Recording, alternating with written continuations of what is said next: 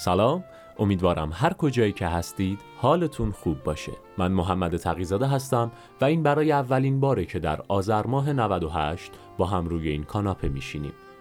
ما در پادکست کاناپه به داستانهای کوتاه درجه که دنیا سرکی می‌کشیم کتابشون رو ورقی می‌زنیم و من به شیوه تقریبا نمایشی اونها رو براتون روایت می‌کنم. قبل از هر چیز خیلی ممنونم از اینکه بزرگترین سرمایه خودتون یعنی توجهتون رو برای دقایق پیش رو به من و این پادکست دادید و امیدوارم در انتهای این اپیزود از خرج کردن این سرمایه ارزشمند پشیمون نشده باشید.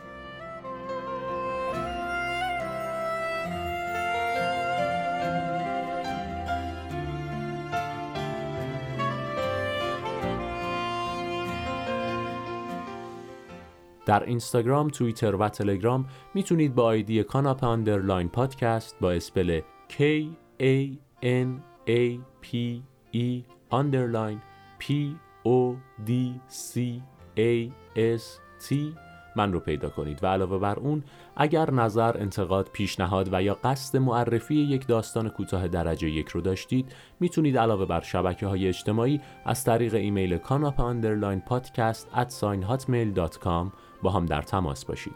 این رو هم یادآوری کنم که پادکست کاناپه رو می‌تونید در همه اپ پادگیر و کانال تلگرام بشنوید.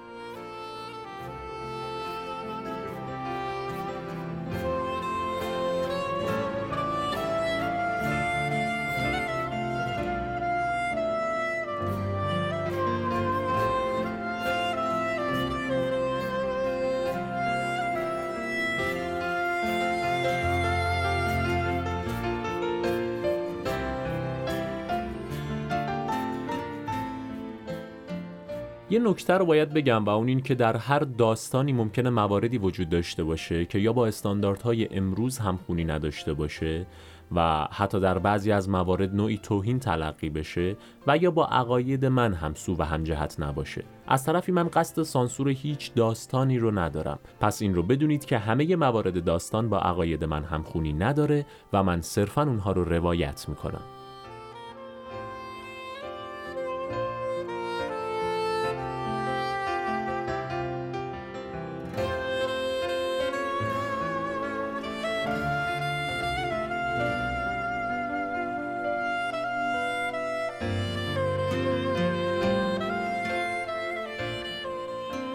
قبل از شروع داستان لازم می‌دونم این هشدار رو بدم که داستان این اپیزود فضای به شدت غمبار و اندوهگینی داره پس خواهش می‌کنم از دوستانی که دوره های خاصی از تراپی رو میگذرونند یا به هر دلیلی تصمیم گرفتن مدتی از فضاهای غمبار و ناراحت دور باشن لطفا از شنیدن این اپیزود به طور خاص صرف نظر کنند. خب اگر موافق باشید بریم و فضای ذهنیمون رو برای شنیدن اولین اپیزود آماده کنیم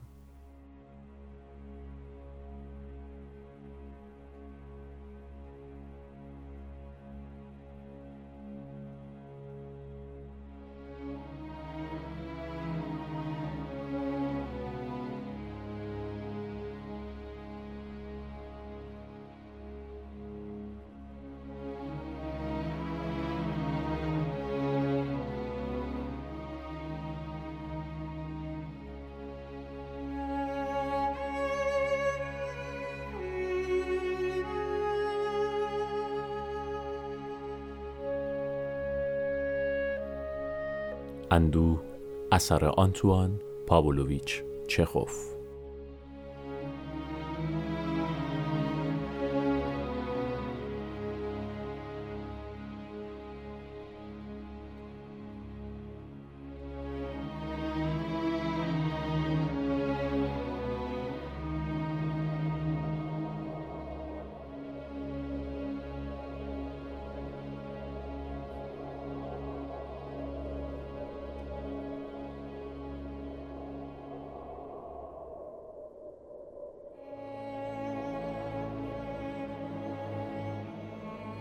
گرگومیش غروب است برفدانه های درشت و آبدار به گرد فانوس هایی که دمی پیش روشنشان کردند با تعنی میچرخند و همچون پوششی نرم و نازک روی شیروانی ها و پشت اسب ها و بر شانه ها و کلاه های رهگذران می نشیند.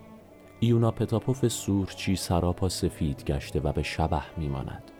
تا جایی که یک آدم زنده بتواند تا شود پشت خم کرده و بی حرکت در جای خود نشسته است. چنین به نظر می رسد که اگر تلی از برف هم روی او بیفتد باز لازم نخواهد دید تکانی بخورد و برف را از روی خود بتکاند. اسب لاغر مردنیش هم سفید پوش و بی حرکت است. حیوان بینوا با آرامش و سکون خود و با استخوانهای برآمده و پاهای کشیده چون چوب خورد از نزدیک به اسب قندی سناری میماند. به احتمال بسیار زیاد او هم به فکر فرو رفته است. اسبی را که از گاواهن و از مناظر خاکستری رنگ معلوفش جدا کنند و در این گرداب آکنده از آتشهای دهشتانگیز و تق و تق بی امان در آمد و شدهای شتابان انبوه جمعیت رها کنند محال است به فکر فرو نرود. ایونا و اسب نحیف او مدتی است که همانجا بی حرکت ماندند.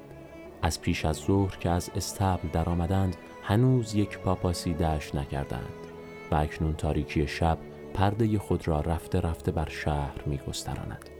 فروغ بیرمق فانوس های خیابان جای خود را به رنگ های زنده می دهد و هیاهوی آمد و شد جمعیت آن به آن رو به فزونی می نهد. در همین هنگام صدایی به گوش ایونا می رسد. زورچی محله ویبرگسکویه ایونا یکه می خورد و از لای مژگان و پلک های برف پوش خود نگاهش به یک نظامی شنل پوش می افتد. مرد نظامی تکرار می کند گفتم برو به ویبرگسکویه اگه خوابی را بیفت ایونا از سر اطاعت تکانی به مهار اسب می دهد.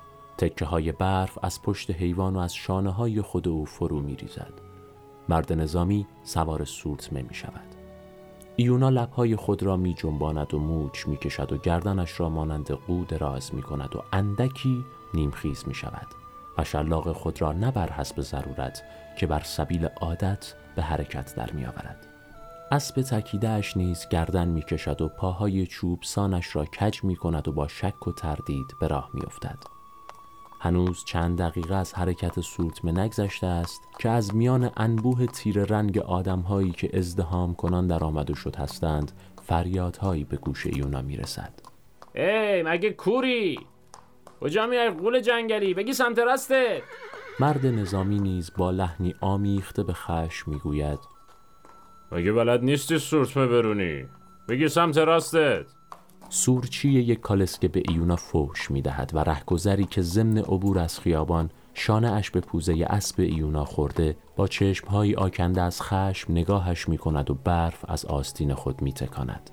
ایونا که گویی روی سوزن نشسته است یک بند وول می خورد و آرنجهایش را کمی بلند می کند و چشمهایش را دیوانوار به این سو و آن سو می گرداند. انگار نمی‌فهمد کجاست و از چه رو آنجاست. مرد نظامی ریشخند کنان می‌گوید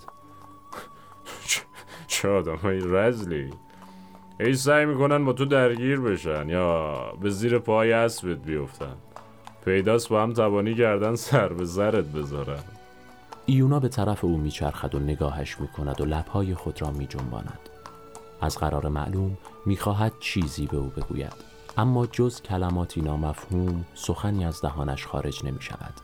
مرد نظامی می‌پرسد چی گفتی؟ ایونا دهن خود را با لبخندی کج می کند. به هنجرش فشار می آورد و با صدایی گرفته می گوید پسرم ارباب پسرم چند روز پیش مرد. هم. چطور شد که مرد؟ ایونا همه بالاتنه خود را به سمت او میگرداند و جواب می دهد خدا می‌دونه.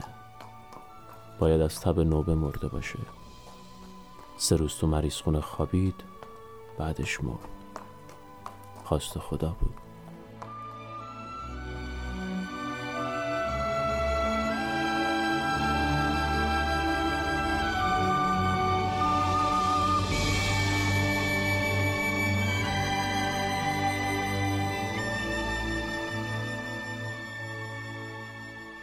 از میان تاریکی صدایی به گوش می رسد شیطون لعنتی رو تو برگردون جلو راتو نگاه کن مگه کوری پیر سگ. چشماتو باز کن. مرد نظامی می‌گوید تندتر برو. اینطوری تا فردان به مقصد نمی‌رسیم. اسب تو این کن. ایونا بار دیگر گردن می‌کشد و اندکی نیمخیز می شود و شلاقش را موقرانه به حرکت در می آورد. سپس سر خود را چندین بار دیگر به سمت افسر برمیگرداند و نگاهش می کند. اما مسافر نظامی پلک بر هم نهاده و پیداست که حال و حوصله شنیدن حرفهای او را ندارد.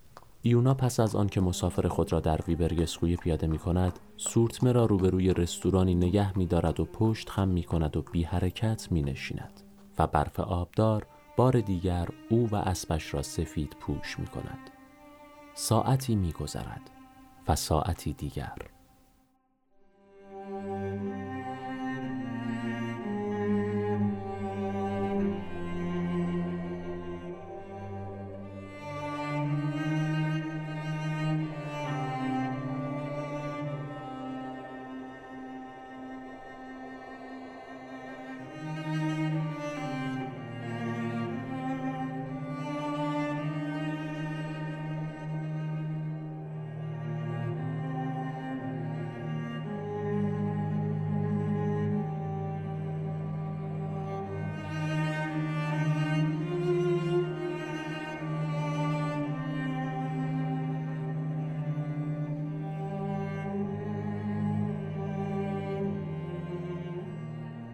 سه مرد جوان در حالی که پاهای گالوش پوششان را محکم به سنگ فرش پیاده رو میکوبند و به هم دشنام می‌دهند به طرف سورتمه میآیند دو نفر از آنها بلند قد و لاغر اندامند اما سومی کوتاه قامت و گوژپشت است. آنکه گوژپشت است با صدایی که به جیرینگ جیرینگ شیشه میماند بانگ می‌زند. سورتمه!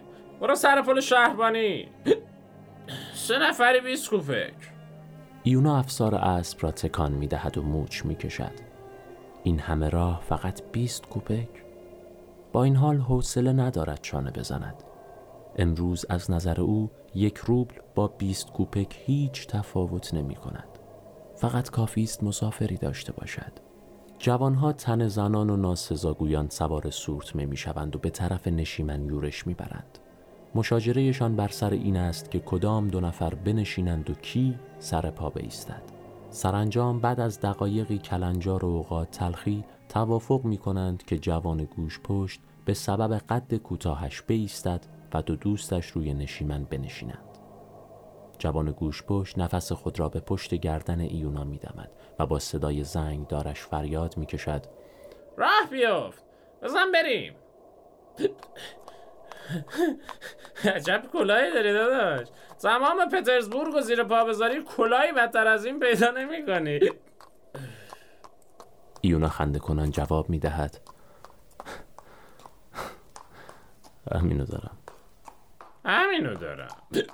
دونتا برو اگه آهسته بری مجبور میشم یه پس کردنی جانانه مهمونت کنم. چطوره؟ یکی از قد راست ها می‌گوید سرم داره میتره که دیشب من و واسکا تو منزل دشماسوف چهار بطری کنیاک بالا رفتیم. قدراز دیگر با عصبانیت می‌گوید من نمی‌فهمم. آدم چرا باید دروغ بگه؟ تو داری مثل سگ چقام می‌کنی. خدا دروغ نمیگم همونقدر دروغ گفتی که مثلا گفته باشی شپه شپش صرفه می‌کنه. ایونا میخندد و می‌گوید چه جوانای شادی. جوان گوش پشت از کوره در می‌رود و داد می‌زند. صف برده شور برده پیر وبایی تون تبرا اسب چلاق بزن. به حسابش برسا تون تباده ایونا صدای مرتعش جوان گوش پشت و اندام بیقرار او را در پشت سر خود حس می کند. دشنام ها و متلک های آنها را می شنود و رفت و آمد رهگذران را می بیند و قلبش از بار گران احساس تنهایی رفته رفته رها می شود. جوان گوش پشت تا جایی که نفس در سینه دارد و صرف امانش می دهد ناسزاگویی و قرولند می کند. دو جوان قد از دختری به اسم نادجدا پترونا صحبت می کنند. ایونا با استفاده از سکوت کوتاهی که حکم فرما می شود به آن سه می نگرد و زیر لب منمن کنان می گوید این هفته پسرم پسر جوانم مرد. جوان گوش پشت آه می کشد و به دنبال صرفه ای لبهای خود را پاک می کند و می گوید هممون میمیریم. خب حالا تندتر برو. آقایون این یارو خلق منو تنگ می‌کنه. اینطور ک- اینطوری که میره کی به مقصد می‌رسیم این که کاری نداره. حالشو جا بیار. یه پس گردنی مهمونش کن. پیر تاونی شنیدی که چی گفتن؟ گردن تو می... با سورچی جماعت تعارف بی تعارف آقای مارزنگی با تو هم میشنوی؟ نکنه حرفای ما حرفای ما رو باد هوا حساب می‌کنی. و ایونا صدای پسگردنی را حس می کند نه خود پسگردنی را. خنده کنان می گوید بابای شاد و شنگولی. خدا شما را حفظ کنه. یکی از قد راسا می ببینم زنداری یا مجردی. من؟ هر بابای شاد و شنگول حالا دیگه یه زن دارم اونم خاک سیاست. منظورم گوره. پسرم مرد و من هنوز زنده خیلی عجیبه.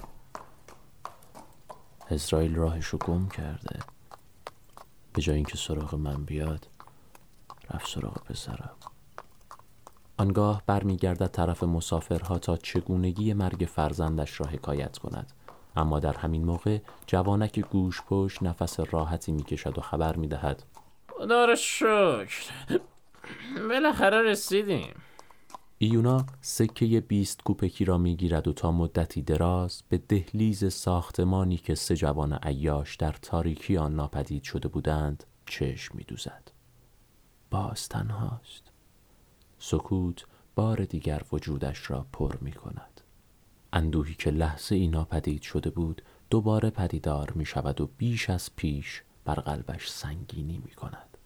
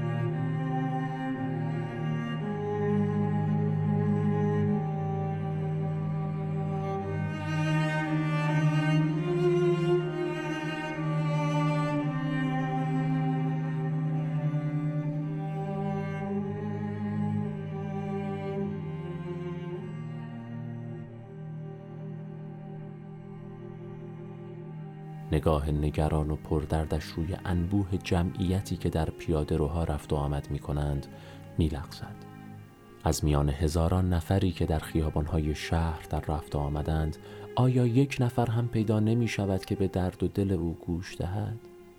اما آدمها با شتاب می گذرند بی آنکه به او و اندوهش اعتنا کنند اندوهی است گران اندوهی که به بینهایت می ماند اگر سینهش را بشکافد و اندوهش راه خروج بیابد ای بسا سراسر دنیا را در بر بگیرد. با وجود این اندوهی است ناپیدا. اندوهی است که در پوسته ای کوچک چنان نهاده شده است که حتی در روز روشن هم با چراغ نمی شود رویتش کرد. در این دم نگاه ایونا به دربان خانه ای می افتد که کیسه کوچکی در دست دارد. تصمیم می گیرد با او هم صحبت شود. پس می گوید ساعت چنده برادر ده توقف نکن برو جلوتر سورتمه را چند قدمی به جلو می راند. پشت خم می کند و خیشتن را به دست اندوه می سپارد. اکنون می داند که نمی تواند با آدمها باب گفتگو بگشاید. اما هنوز پنج دقیقه نمی گذرد که قد راست می کند و سرش را طوری می جنباند که انگار سردرد شدیدی دارد. و مهار اسب را تکان می دهد. با خود فکر می کند باید به کاروان سرا برگردم و اسب تکیدش انگار که به اندیشه او پی برده باشد یورتمه می رود. حدود یک و نیم ساعت بعد ایونا پای بخاری بزرگ و کثیفی نشسته است. روی سکوی بخاری و بر کف اتاق و روی نیمکت ها ادهی خوابیدند و صدای خر و پفشان بلند است. دود بخاری ماراسا در فضای اتاق پیچ و تاب می‌خورد. هوا گرم و خفقان آور است. ایونا به خفته ها چشم می دوزد. تن خود را می خاراند و از اینکه زود بازگشته است افسوس می خورد. با خود فکر می کند حتی پول یونجم در نیومده شاید علت اندوام همین باشه آدمی که کارشو بلد باشه آدمی که خودش و اسبش سیر باشن همیشه خدا خیالش آسوده است سورچی جوانی از گوشه ای سر بلند می کند و خواب آلوده و نفس نفس زنان دست خود را به طرف سطل آب دراز می کند یونا می پرسد می‌خوای آب بخوری؟ آره معلومه که آب می‌خوام. خب بخور نوش جونت گوارای وجودت. آره برادر همین هفته ای که گذشت به سرم مرد. شنیدی چی گفتم؟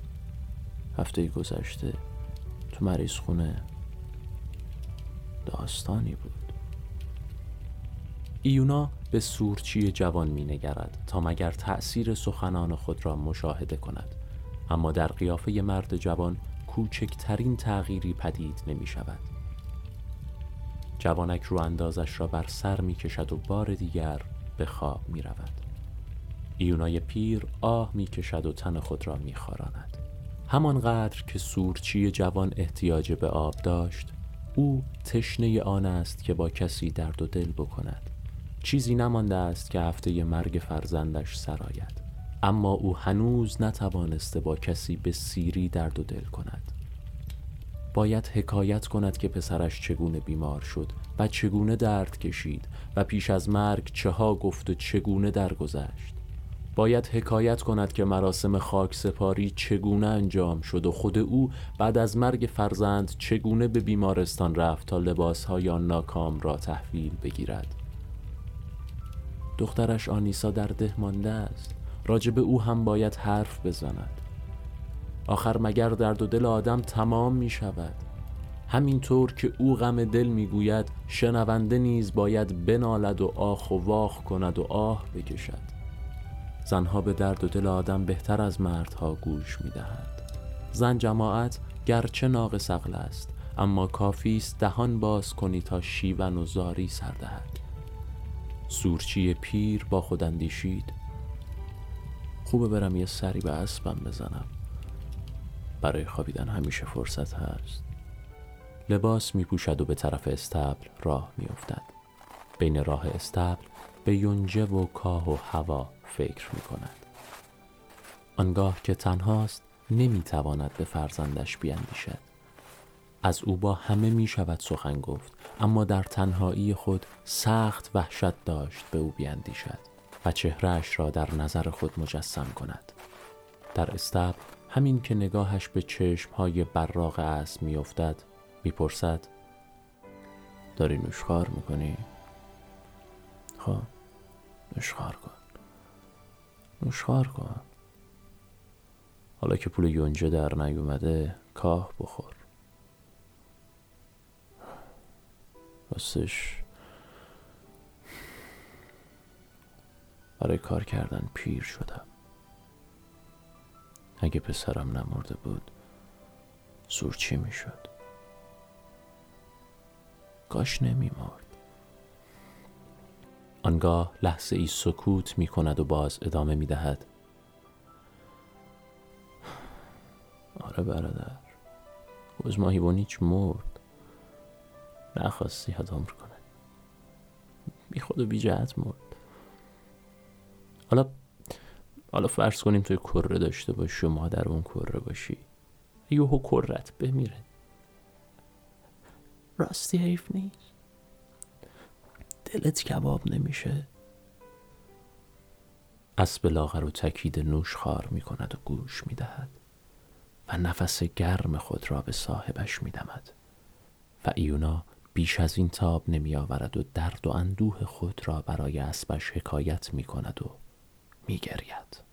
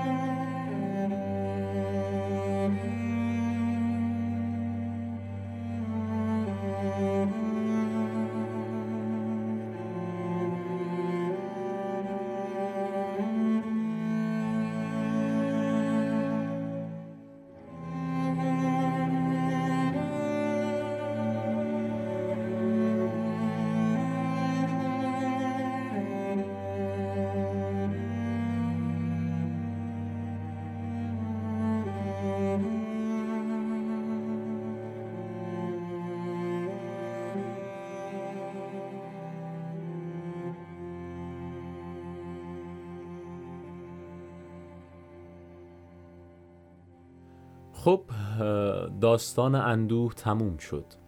داستانی که به نظرم تنهایی و اندوه انسان معاصر رو به درستی به تصویر کشید. این داستان در سال 1886 نوشته شده زمانی که چخوف 26 سال داشت.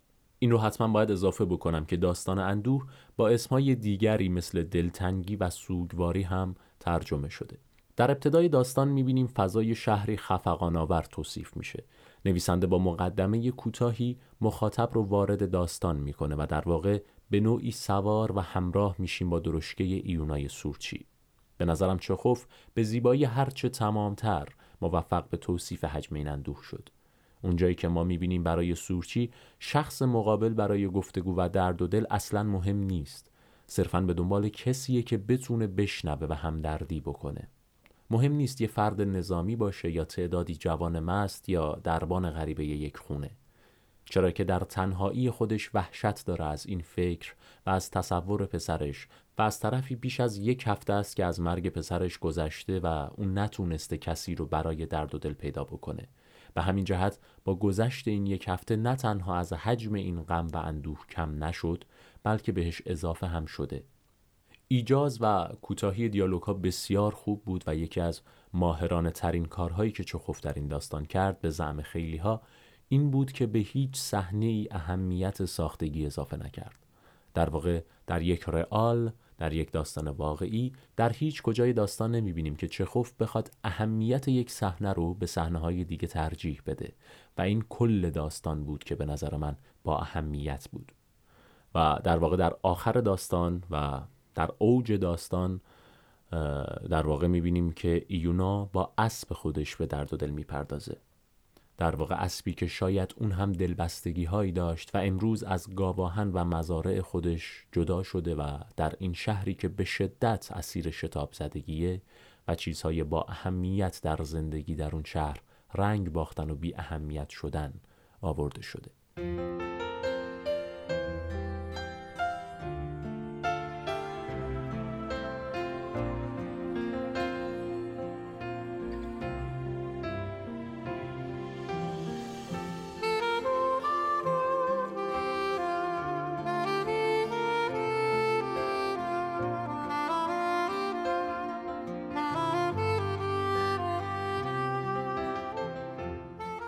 اولین اپیزود پادکست کاناپه. خیلی ممنونم از نسیم قربانیان که همراه هم بود در روند تولید این پادکست و پیشنهادهای خوبی داد. لطفا اگر نظر، نقد یا پیشنهادی دارید اون رو با هم در میون بگذارید و لطفا این پادکست رو به دوستان خودتون هم معرفی بکنید. خیلی ممنونم. ارادت.